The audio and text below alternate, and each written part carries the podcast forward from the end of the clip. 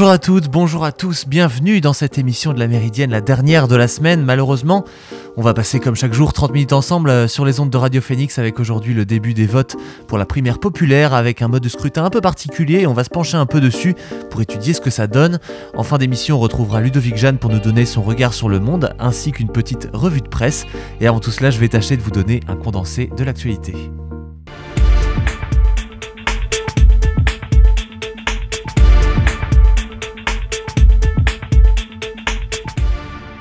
La rue se fait entendre, des manifestations sont prévues à, euh, à travers toute la France aujourd'hui à l'appel de syndicats et d'organisations de jeunesse pour réclamer des hausses de salaire dans un contexte marqué par le retour en force de la question du pouvoir d'achat à quelques semaines de la présidentielle. Quelques 170 rassemblements auront lieu à l'appel des syndicats CGT, FO, FSU et Solidaires. Le dernier rassemblement a eu lieu le 5 octobre dernier. Cette journée de mobilisation avait réuni 85 000 personnes selon le ministère de l'Intérieur et plus de 160 000 selon la CGT. Personnalités politiques seront aussi présentes à l'heure où les enquêtes d'opinion mettent en tête des préoccupations des électeurs la question du pouvoir d'achat. Les candidats de la présidentielle Fabien Roussel, Yannick Jadot et Jean-Luc Mélenchon sont annoncés. Une hausse vertigineuse, les violences sexuelles ont augmenté de 33% en 2021.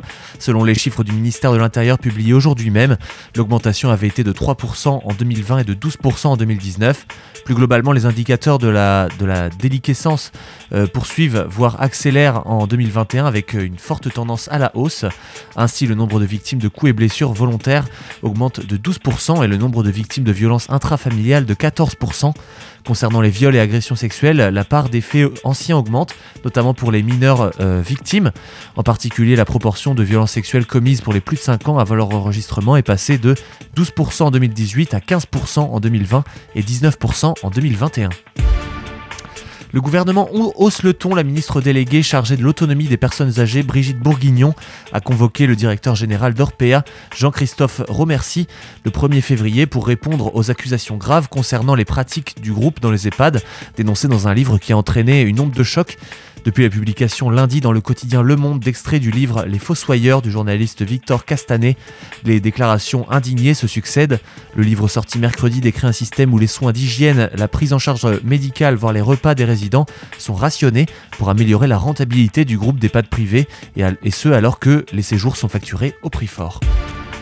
L'agent au pouvoir au Mali a réitéré dans la nuit d'hier à aujourd'hui avec insistance son exigence de départ immédiat d'une centaine de soldats danois déployés dans le pays sahélien dans le cadre du groupement européen des forces spéciales Takuba initié par la France.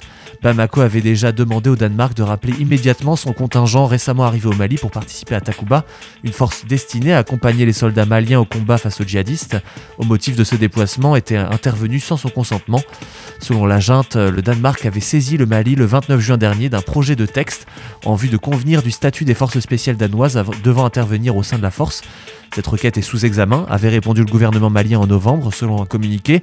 Le Danemark restait donc en attente de la validation de l'accord.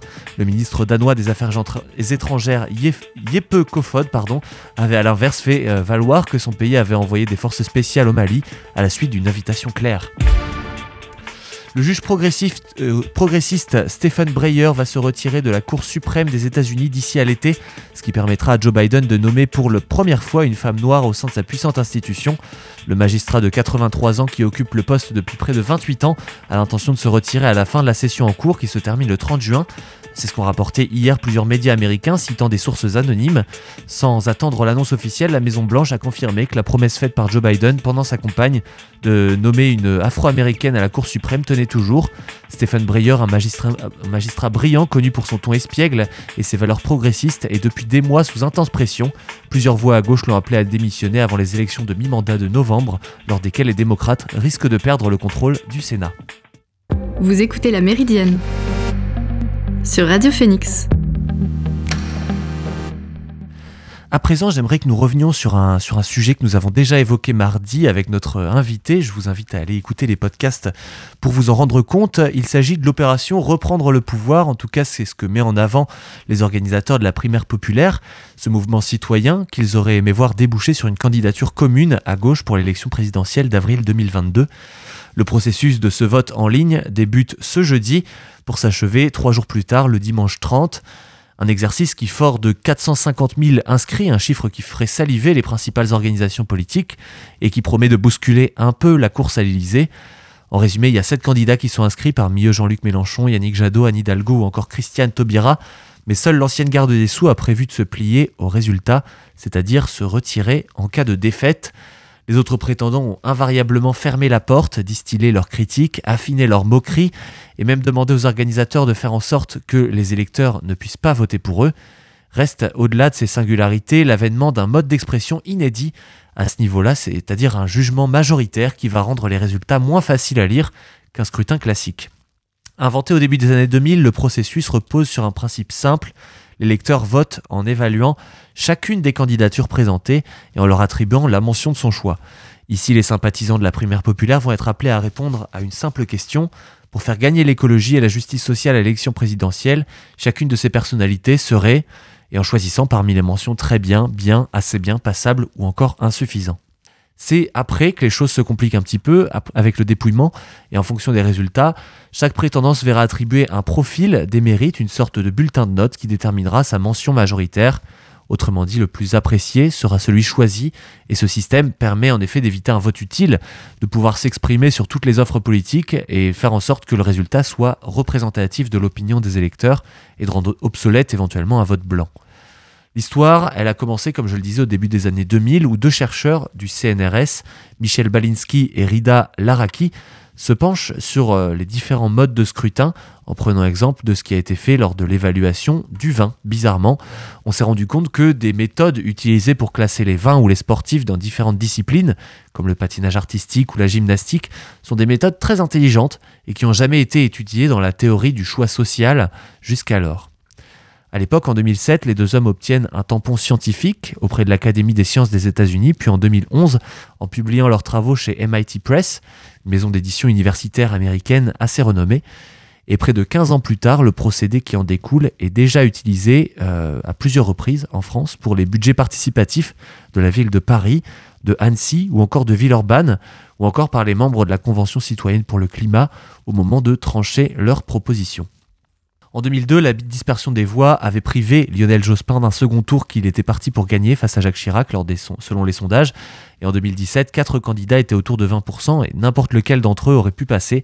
Tout était possible. Et en d'autres termes, ce résultat ne correspond pas à la volonté et aux aspirations des électeurs, au contraire de ce que permettrait un jugement majoritaire. On va voir dès lundi prochain, avec euh, certainement la chronique de Pierre Sylvain, euh, ce qui s'est passé lors de ce vote et qui en est ressorti vainqueur. En attendant, on va se faire une première petite pause dans cette émission de la Méridienne. Il s'agit de Kate Tempest avec More Pressure sur Radio Phoenix. More pressure, more release, more relief, more belief. More distance, more reach. The truth is, I don't know, it's so deep. I know nothing. I used to think things were so clear. I was so near to nowhere. I could feel everything in me pushing for certain, certain's a flimsy. Rock solid ground beneath me now tells me there's no ground at all. More pressure, more release. Your eyes, your cheeks, your features crease. More desire, less deceit, less complex, more complete. Let's push more flow, please. Let me let go. Get it all out of you, let it surprise you. I was in a party, face mostly eyeballs. Chin deep in a bag of white lies, saying I'm sick and tired of my own advice. I see it now, so perfect, but so hard to put into practice. One step forwards, two steps backwards. One soul's epiphanies, another soul's madness. I saw the truth in the curls of the vanishing girl, hands like cobwebs dangling. Eyes like deep sea dives. She said, Stop worrying, man, stop panicking. Calmer, clearer, closer, nearer. More grounded, more rooted, less convoluted. More stillness, more movement, more existence, less improvement, more decisions, less solutions, less inhibition, less confusion, more intuition, more connection, more nature, more protection, more abundance, more reflection, less instruction, more comprehension, more pressure, more release, more relief, more belief. More distance, more reach. The truth is, I don't know, it's so deep.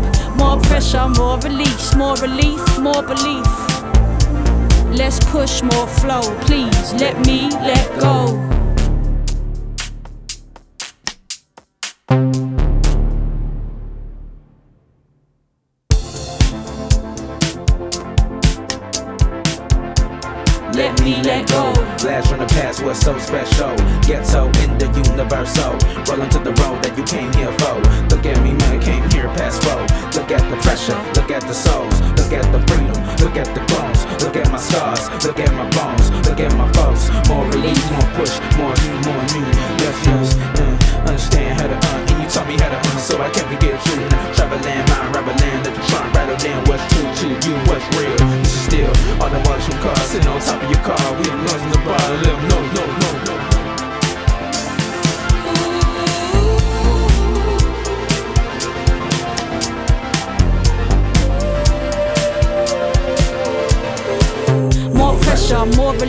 More relief, more belief.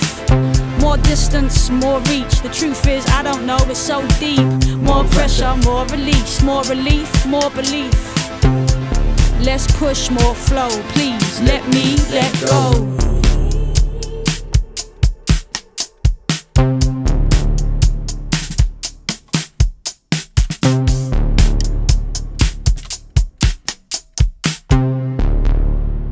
Pressure de Kate Tempest. Vous êtes toujours sur la Méridienne, toujours sur Radio Phoenix. Et c'est l'heure, avec Ludovic Jeanne, de lancer un regard sur le monde. Le terrorisme a été repoussé, il a été chassé, mais il n'a pas encore été vaincu. Alors qu'avons-nous à faire? Continuer, poursuivre. Et la France restera avec vous le temps qu'il faudra. Bonjour Ludovic. Bonjour Edgar. Le Sahel, un enlisement français ou une complexification des affrontements?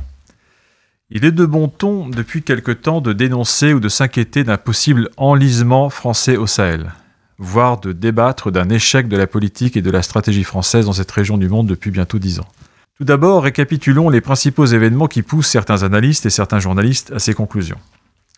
En janvier 2013, le président Hollande, que nous venons d'entendre, actionne l'opération Serval et donc l'intervention de l'armée française au Mali pour stopper ce qui paraît être alors une avance inexorable des groupes armés terroristes vers la capitale du pays, Bamako. Barkhane succède à Serval dès 2014, changeant l'échelle opérationnelle et constitue une réorganisation globale de l'action militaire française au Sahel en lien avec les États de la région. En mai 2021, un coup d'État renverse le gouvernement civil malien. Il faut noter que ce coup d'État survient après un autre survenu en 2020 et qu'il fut précédé par une précédente action militaire en 2012, l'année précédant Serval.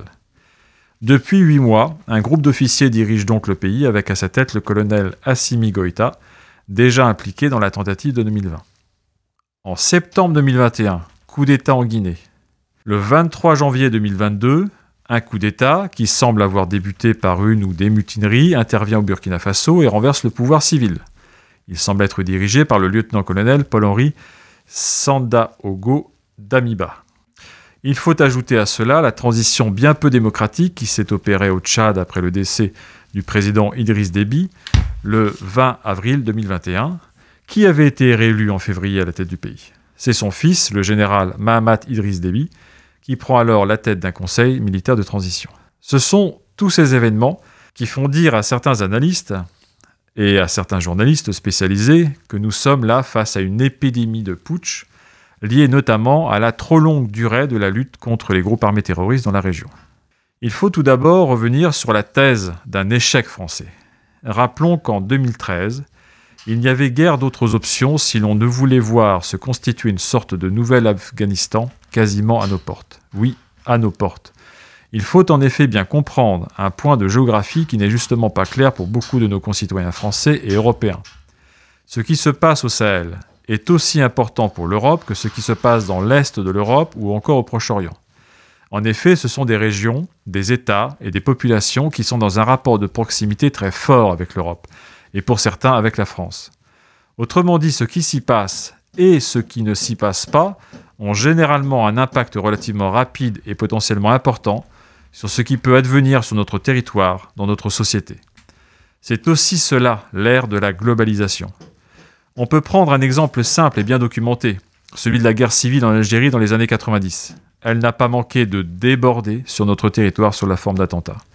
Donc nos gouvernements, depuis dix ans, ont eu raison de se préoccuper de ce qui se passe dans cette région du monde. Reste qu'après près de dix ans de présence et d'action, la menace des groupes armés terroristes dans cette région du monde reste à un haut niveau d'intensité. Mais est-ce que cela est synonyme d'un échec français? Très tôt, au plus haut niveau de l'état-major français, on a souligné qu'aucune solution durable n'était envisageable sur le plan sécuritaire sans solution politique. Et assez rapidement, le président Hollande puis le président Macron se sont efforcés de faire émerger de telles solutions politiques. Mais il faut bien reconnaître que cela dépend aussi de l'action des élites politiques des pays de la région sahélienne pour assurer la consolidation et la stabilisation politique et démocratique de leurs États respectifs. Les forces françaises de Barkhane se sont donc retrouvées dans un processus où, d'un côté, il était et il reste impossible de cesser l'action contre les groupes armés terroristes, et d'un autre côté, il n'y a toujours pas de consolidation étatique suffisante dans la région pour envisager un arrêt de Barkhane. On peut donc en conclure que ce n'est pas une réussite française, mais ce n'est certainement pas un échec. Pour s'en convaincre, il suffit d'un petit effort d'imagination, par ailleurs assez raisonnable. Que serait devenu le Mali et toute la région sahélienne sans aucune intervention française ou occidentale en et depuis 2013 Certes, Barkhane ne peut en aucun cas résoudre les problèmes politiques à l'origine de l'émergence ou facilitant l'action des groupes armés terroristes dans cette région. Et pour cause, c'est une opération militaire. Mais Barkhane a sans doute aidé à éviter, jusqu'à maintenant, le pire. Il faut également avoir une autre lecture de la situation actuelle. On, en a, en effet, on a en effet trop tendance à analyser chaque théâtre de confrontation séparément. Cela réduit notre compréhension de l'action géostratégique des puissances rivales, sinon adverses que sont la Russie ou la Chine. On observe pourtant une continuité et une cohérence stratégique dans la volonté du président russe et de son gouvernement d'intervenir et de peser dans cette région du Sahel, en même temps que sur d'autres théâtres, toujours face aux Occidentaux. Dans le cas du théâtre sahélien, les mercenaires du groupe Wagner sont régulièrement évoqués dans nos médias. Les drapeaux russes apparaissant spontanément dans des manifestations de rue également. Faisons une hypothèse. Imaginons que la ligne de conduite russe consiste à présenter une offre de service qui se veuille une alternative stratégique aux capacités d'intervention françaises et plus largement européennes et occidentales. Évidemment, cette intervention russe ne peut que brouiller et rendre plus difficile, sinon impossible, les négociations et les discussions entre le gouvernement français et les gouvernements de la région sahélienne sur la configuration future du dispositif français. Le redéploiement des forces françaises voulu par le président Macron devra probablement être revu et limité. En effet, on voit bien dans le jeu malien, et peut-être demain dans le jeu burkinabé, comment la réduction de présence française offre des opportunités de présence et d'intervention à la puissance russe avec tous les risques afférents. Faisons encore une autre hypothèse, purement théorique un retrait total des forces françaises et occidentales du Sahel. Outre que l'on peut s'attendre à un regain de l'activité des groupes armés terroristes, aux dépens des populations, cela aurait sans doute pour effet de majorer la présence et le poids géopolitique de la Russie dans la région. Dès lors, une question simple se pose. Sommes-nous prêts à mettre la sécurité du continent américain entre les mains russes sur ce théâtre-là la réponse à une telle question ne peut que se formuler en mettant en relation le Sahel, en tant que théâtre d'affrontement entre occidentaux et russes, et les autres théâtres, notamment l'Europe orientale et l'Ukraine, auxquels il faudrait ajouter la Méditerranée orientale et les Balkans, voire l'Arctique. Ainsi, ce qui se joue en ce moment au Sahel, sur les plans politiques, géopolitiques et géostratégiques, est sans doute déterminant pour notre sécurité collective au cours des prochaines décennies et doit s'intégrer dans une analyse globale de la confrontation croissante entre les démocraties occidentales et les régimes autoritaires russes et chinois.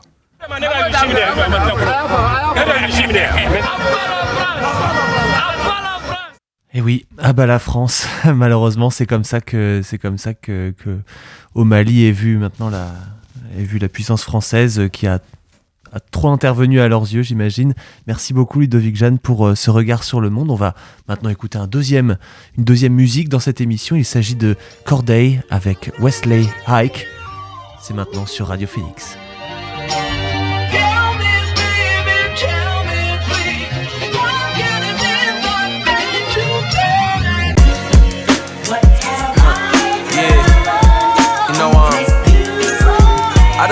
apologize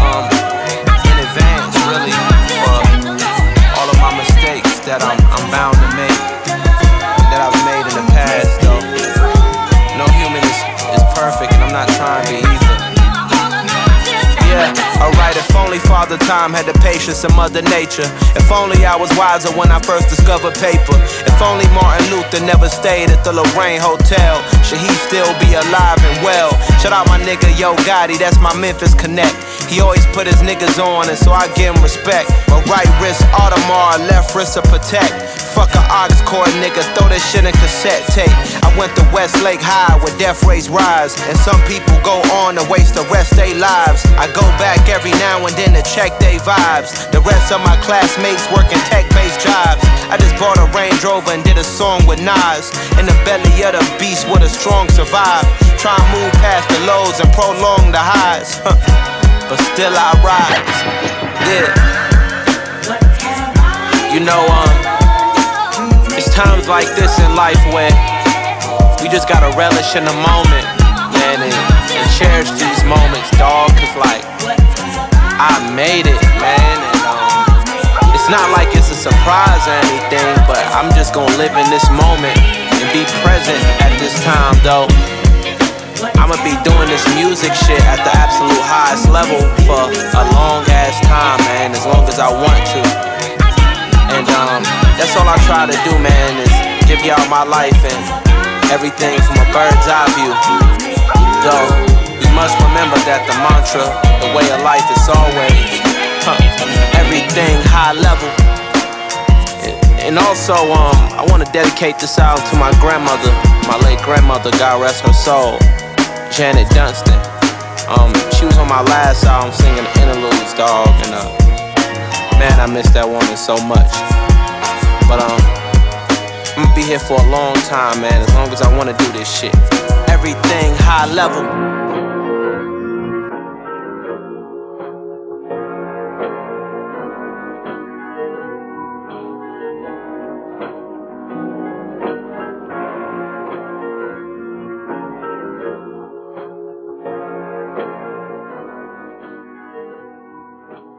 Westlake High de Corday. Vous êtes toujours sur la Méridienne, toujours sur Radio Phoenix.